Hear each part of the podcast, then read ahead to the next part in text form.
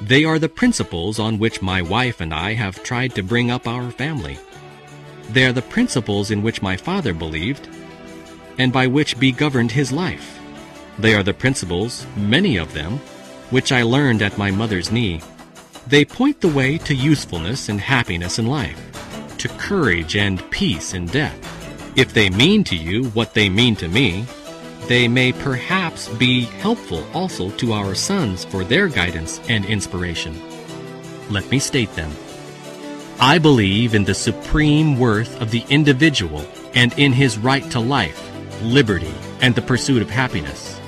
I believe that every right implies a responsibility, every opportunity an obligation, every possession a duty. I believe that the law was made for man and not man for the law. That government is the servant of the people and not their master. I believe in the dignity of labor, whether with head or hand. That the world owes no man a living, but that it owes every man an opportunity to make a living. I believe that thrift is essential to well-ordered living and that economy is a prime requisite of a sound financial structure, whether in government, business, or personal affairs. I believe that truth and justice are fundamental to an enduring social order.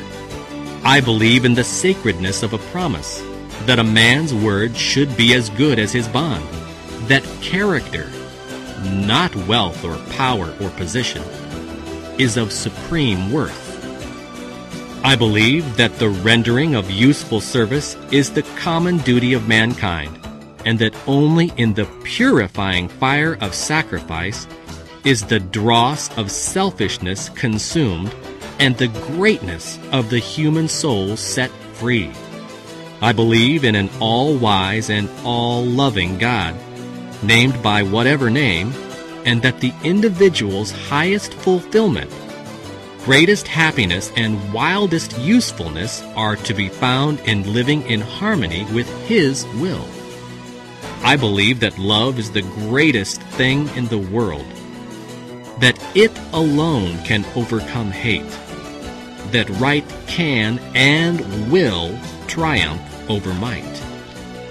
These are the principles, however formulated, for which all good men and women throughout the world irrespective of race or creed, education, social position, or occupation, are standing, and for which many of them are suffering and dying. These are the principles upon which alone a new world recognizing the brotherhood of man and the fatherhood of God can be established.